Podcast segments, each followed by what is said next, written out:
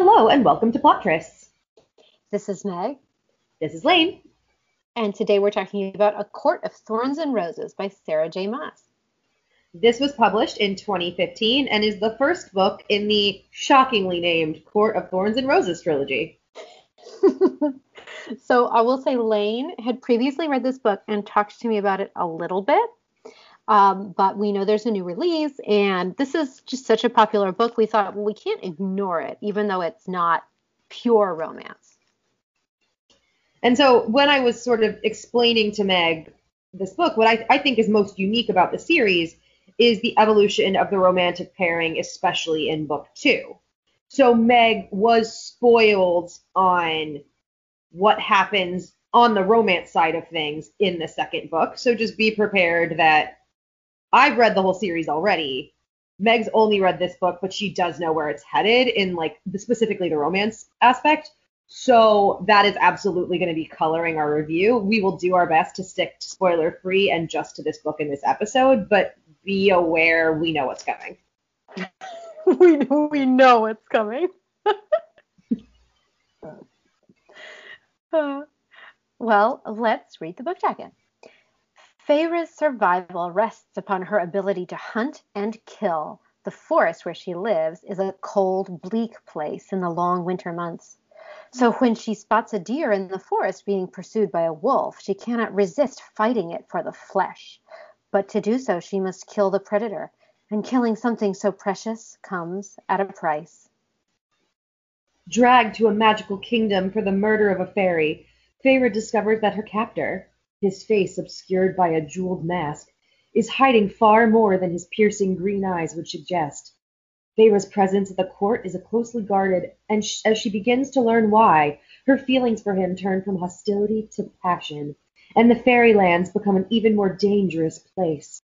Feyre must fight to break an ancient curse, or she will lose him forever. The first paragraph of this book jacket could literally be for the Hunger Games. Oh, it could. Huh. Interesting. This is I you know what? You said that and I'm like, "Oh, maybe this is kind of Hunger Gamesy. She's got the bow and she's good at it." it a huge role in this book. Yep. But- Even though she ends up sort of, she ends up having to go through trials effectively to prove something, which I Mhm. think has could potentially have some parallels to the Hunger Games. But during that, it's not like her skill with a bow really matters. It's it's not a No. physical test. No, it's not. They don't. The, there's nothing with the bow, and she's good at it. She's good at it. She's actually very good at hunting. Um, but when she doesn't have to do it anymore, she doesn't want to. She's like, "Yep, I'm good. I don't need to shoot anything." Yeah. So overall, this jacket's fine. Yeah, it's fine. It's totally fine. It's totally fine. I'm I'm gonna be honest. I would have done if I had written this jacket lane. I probably would have done what you dislike, and I would have written something like in a new retelling of Beauty and the Beast, J. Maas. You know, because you don't. I feel like you don't get that. It is a retelling of Beauty and the Beast.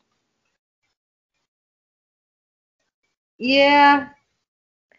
And uh, for me personally, it would have drawn me in more than this. Because, compl- guys, I'm going to be completely honest with you. I do like reading fantasy and science fiction. I'm not a huge young adult fan. I will say that when I read this, and her name is Feyre, spelled F E Y R E, so you don't really know how you're supposed to pronounce it, number one. And then number two, they spell fairy F A E R I E. I would not have picked this book up. Yeah. So this is not Meg's thing. through and through. Just- I'm not just saying. as I said, I read the whole series and I like only sort of reskimmed the book in the last week in part for the podcast. I'd sort of forgotten this story starts out as a Beauty and the Beast retelling because the second and third book totally deviate from that. Mm-hmm. So it's very, it was easy for me to forget that this is a Beauty and the Beast retelling. And the second I started reskimming it, I'm like, oh my God, this is like word for word to a degree. Yeah. Like it's not just Yes. him who's bearing the weight of a curse; it's his whole court, and like it's Mhm. ridiculous. Yeah. Yep. It it is. It really is. And I mean, yes, there's there's more the trials become more intense, right? It's more than just saying I love you. Um but Before a, a rose loses its petals or whatever. right. right. But there are thorns and roses, Lane. A court of thorns. There's a whole court of them. There's a lot of thorns and roses. Okay. So as usual, we generated a random number and wrote our own summaries. And this week, the random number was 44. So my summary: Who's afraid of the big bad wolf? Not Feyre, who needs to eat, but also it's not a wolf, so she's obligated to go to a magical land where only love can save the man she's in Stockholm syndrome with and all his people. Yep. I mean, that's it. um, here's mine. Girl lives in luxurious fairy prison. Her captors never tell her anything except to give her commands she does not follow. Of course, the one time she does follow commands, it dooms her one true love to eternal servitude and everyone else to death. Okay, so there's some spoilers in that. I'm sorry. Did that spoil Beauty and the Beast for you? it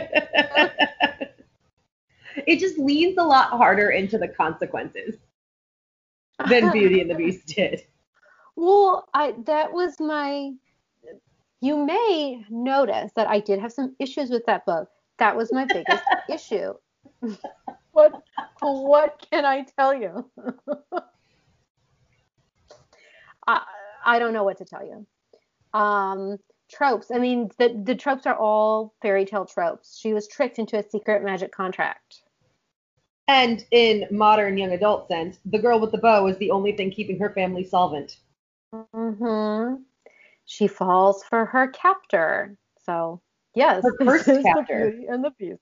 her cursed captor. Correct.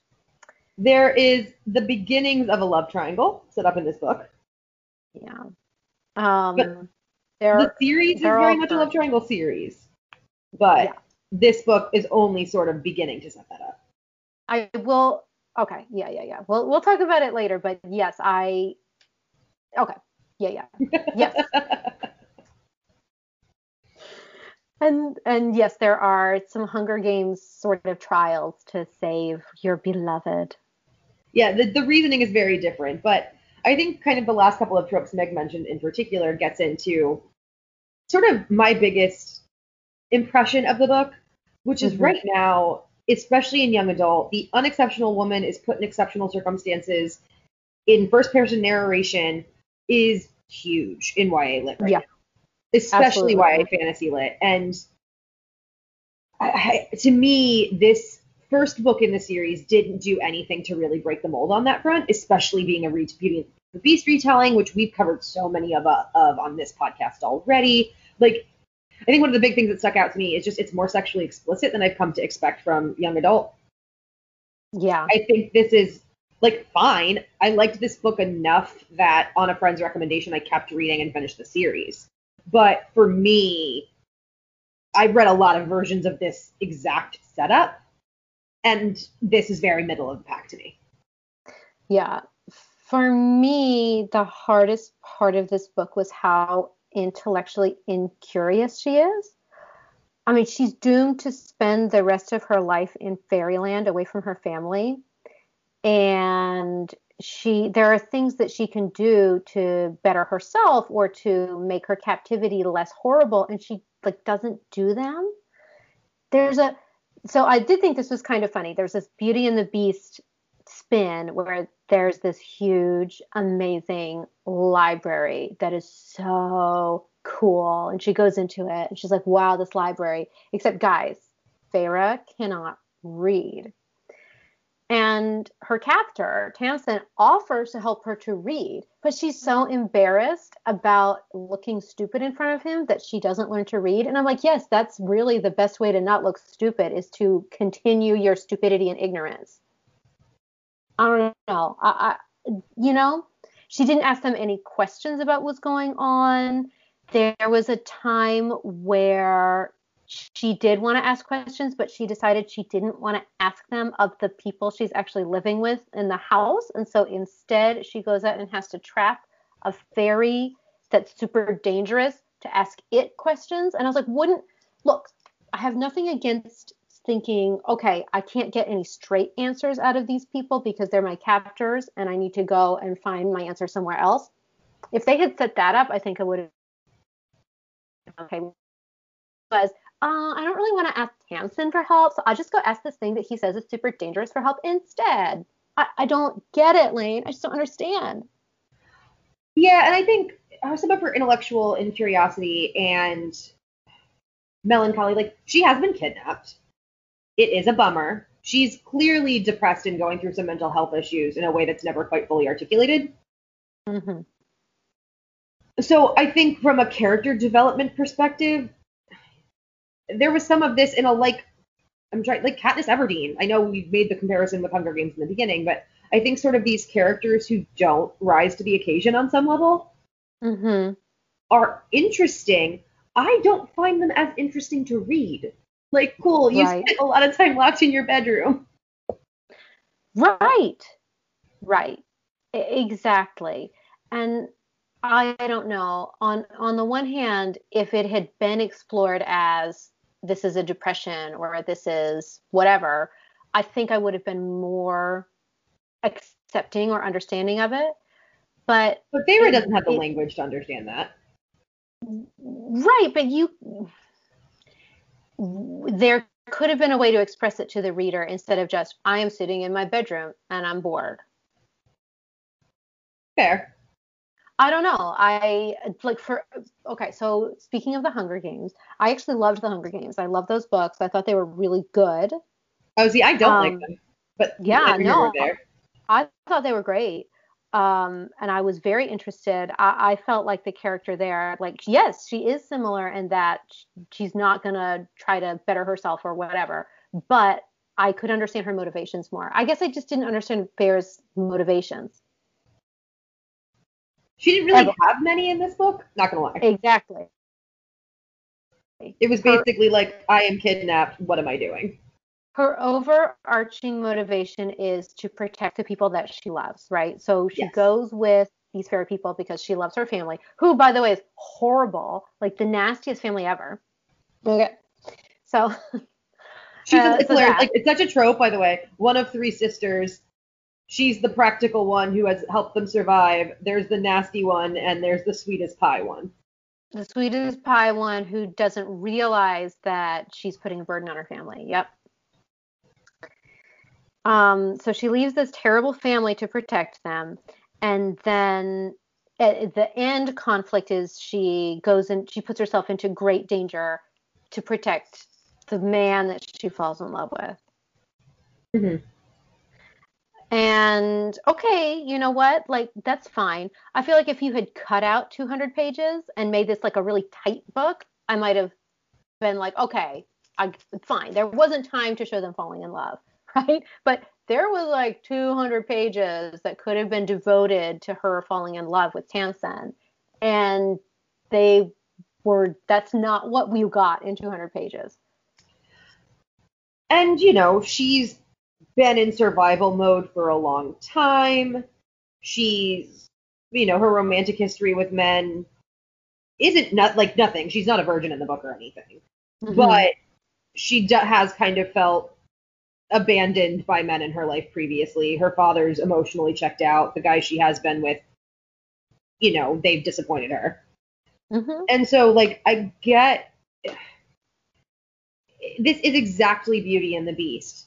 He's surly, but because of proximity, she sort of starts projecting positive attributes onto him, and then it sort of feels like he doesn't necessarily live up to them in text, but she definitely believes in him. yeah. I think it becomes better and more understandable with the hindsight of where the series is going, which I think is funny because I know you had the exact opposite reaction. Like, based on where the series is going, why did this even matter? right. yes. And here's the thing, though, too, with Beauty and the Beast is yes, I, I certainly have seen people talk about it as being sort of a Stockholm syndrome story where, you know, she's she's um, imprisoned by this person and then she slowly softens towards him. But he actually is like really nice to her. And then at the end of Beauty and the Beast, she actually has a lot of agency. She chooses to leave him and he says, okay, you know, you can go. That does not happen in this book. She does not choose to leave him. He makes her leave. So that for her was, own good. Right, for her own good, which the whole time he's been telling her to do shit and she's like, uh-uh, I'm not doing it. So like for example, he's like, don't come out during the rite. It's really dangerous. Don't come out during the rite of spring because bad shit will happen. The rite like, of spring oh. is a pagan sex festival, if anyone's wondering. In, in case you're wondering, yeah. I mean, check out the Stravinsky uh, ballet because it's basically the same thing. Yeah. so anyway, um, so she's told like stay in your room during the rite of spring. It's really dangerous. Like they they tell her it's dangerous. Don't come out. And she comes out anyway. She's like, I'm gonna come do it. And there's another time where she's she's out with this other dude and he's like, Don't drink fairy wine. It's really bad for you. And she's like, I don't give a shit. And she like chokes back three glasses of it. She's like, fairy wine all night. Uh, and then finally she falls in love. I don't know what to tell you. then they consummate their love, and the next day he's like, "Okay, now you gotta leave. You have to leave me, and I love you so much, but it's for your own good. You need to leave." And she's like, "Okay, sounds good. Put me in the carriage. Ciao." I don't know. I, I guess I was just frustrated too with like there's there's setting up her character to be this like you know i'm an independent woman. I do what i want. I don't do what you tell me to do. And then she the one time where it really matters she just rolls over. So i don't know. Yeah. it, reminded me, it reminded me actually of psyche and cupid the myth of psyche and cupid. Mm-hmm.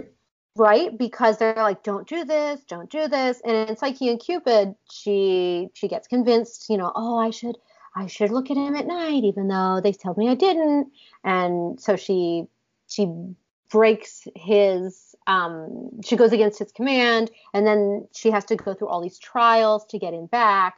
And the trials are really all about okay i should really probably follow directions of people who are wiser than me but like i'm not sure what the moral is here because every time she doesn't do what she's supposed to do it ends up fine. And then the one time she does follow directions it was really the wrong decision.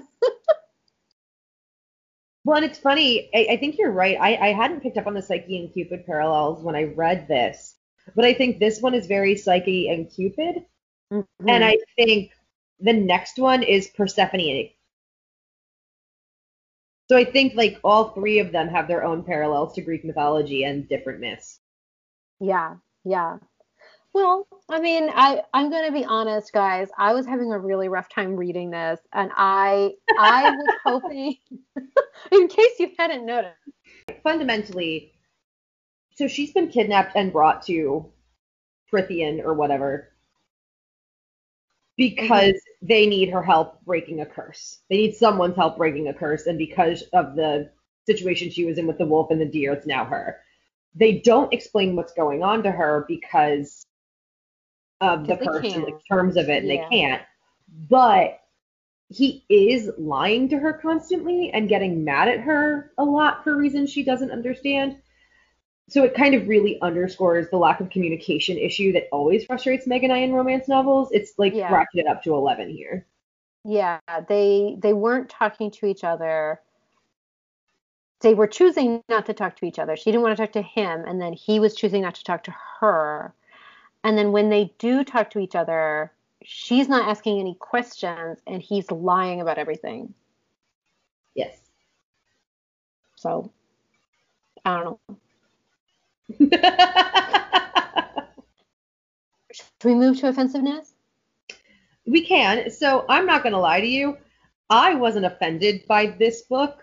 Like I said, to me, it was the setup of an interesting premise in that you've got this world where humans and the magical realm are separated by treaty, there's a mystery of what's going on in the magical land that a human girl gets sucked into. I didn't think it broke the mold, but I like enjoyed it. Nothing stuck out to me as particularly problematic. Yeah.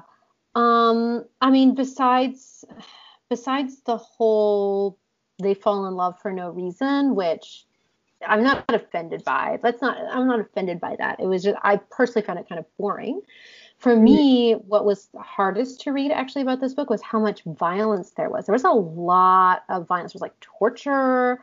Um, she gets she breaks her ribs, she breaks her arm, she rolls around in in like worm shit, and then it gets in her infected shoulder. Like it, to me, that was really um, gross and and tough to read. So for me, the violence was really um, kind of over the top for what I for my preferences. And and I like I was just saying, I do like the Hunger Games, but I feel like the violence was was slightly different there. I, I don't know. Maybe I'm just rationalizing because I liked one and didn't like this one, but I was very surprised at how violent it was. It did not strike me as particularly violent at all. Which Meg is right. Like I was so you, surprised. But it's it's what you take note of, right? Like apparently I can mm-hmm. read some pretty gnarly, gory scenes, and they just don't stick out to me. Yeah. Well, I mean, it is interesting because there are other things we've talked about in in other books where you're like, I could not stand that, and I was like, wait, what? I was like, they did what? I didn't even remember that they did that. You know, I yeah, I will say I was surprised that the part where she rolls around in the worm shit and it got in her wound didn't bother you. Totally forgot that happened. Not gonna lie to you. I'm sorry that I brought it up. so I guess yeah, I was offended by that, but not enough to remember it. It it was that was that was the one that actually got me the most. I was like, oh my god, this is disgusting and horrible. And they didn't even let her take a bath afterwards, Lane. Oh my god, it was horrible. Okay. Okay. So I uh, clearly blocked that out. Yeah, you must have blocked it out because now I'm mentioning it, and you're gonna be like, "Ah, oh, I can't read this book ever again." Yeah, seriously. Ugh. I'm sorry. Okay. Um. So, anything else offends you other than the high level of violence? Um. Actually, no. She she does not, not get. There's no like sexual abuse. Um. There's there's not even much. So yes, there's a lot of physical violence, but it's not like physical abuse. She's not in an abusive relationship or anything like that. So um, so no, I don't think there's anything like that. I mean, I guess in general, just the toxic relationships. Like every single relationship she has is toxic with, with her family, also with Tamlin. She doesn't seem to have any friends. Right. Um, so I think in general the relationship character. dynamics are yes. So I would say the relationship dynamics are problematic, but let's be completely honest. I read historical romance all the time, and those relationships can be very toxic too, uh, and they don't offend me. So. Okay, Meg really didn't like this book, you guys. We're reading the next two. She doesn't have a choice. I'm so sorry. I'm so sorry for all of you, Court of Thorns and Roses fans out there. So, um, did you find this book sexy? No, I didn't. so this is one of those. I, like I said, for me, the whole series is sort of blending together in my head. I know I think book two is pretty sexy. Okay. Not in a like not in the context of historical romance. Like it doesn't compare. But in the context of these young adult fantasy novels, I I think it's much the chemistry between the two main characters in that one is much much more riveting to me. Yeah.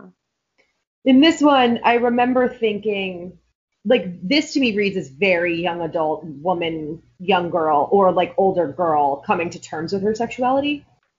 And I yeah. I don't find that particularly sexy.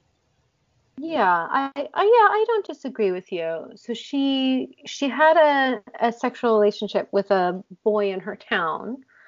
And I'm I'm saying like boy and girl because I, I think it's made very clear that it was a, you know, youthful liaison. Right. And neither of them expected anything more.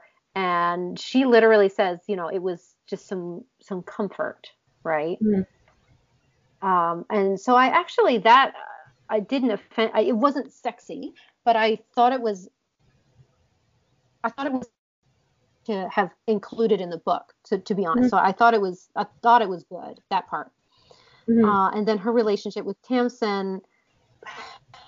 If if I had liked them together, I probably would have thought it was more sexy because mm-hmm. You know once once they get together, they can't keep their hands off each other. They're literally in like a.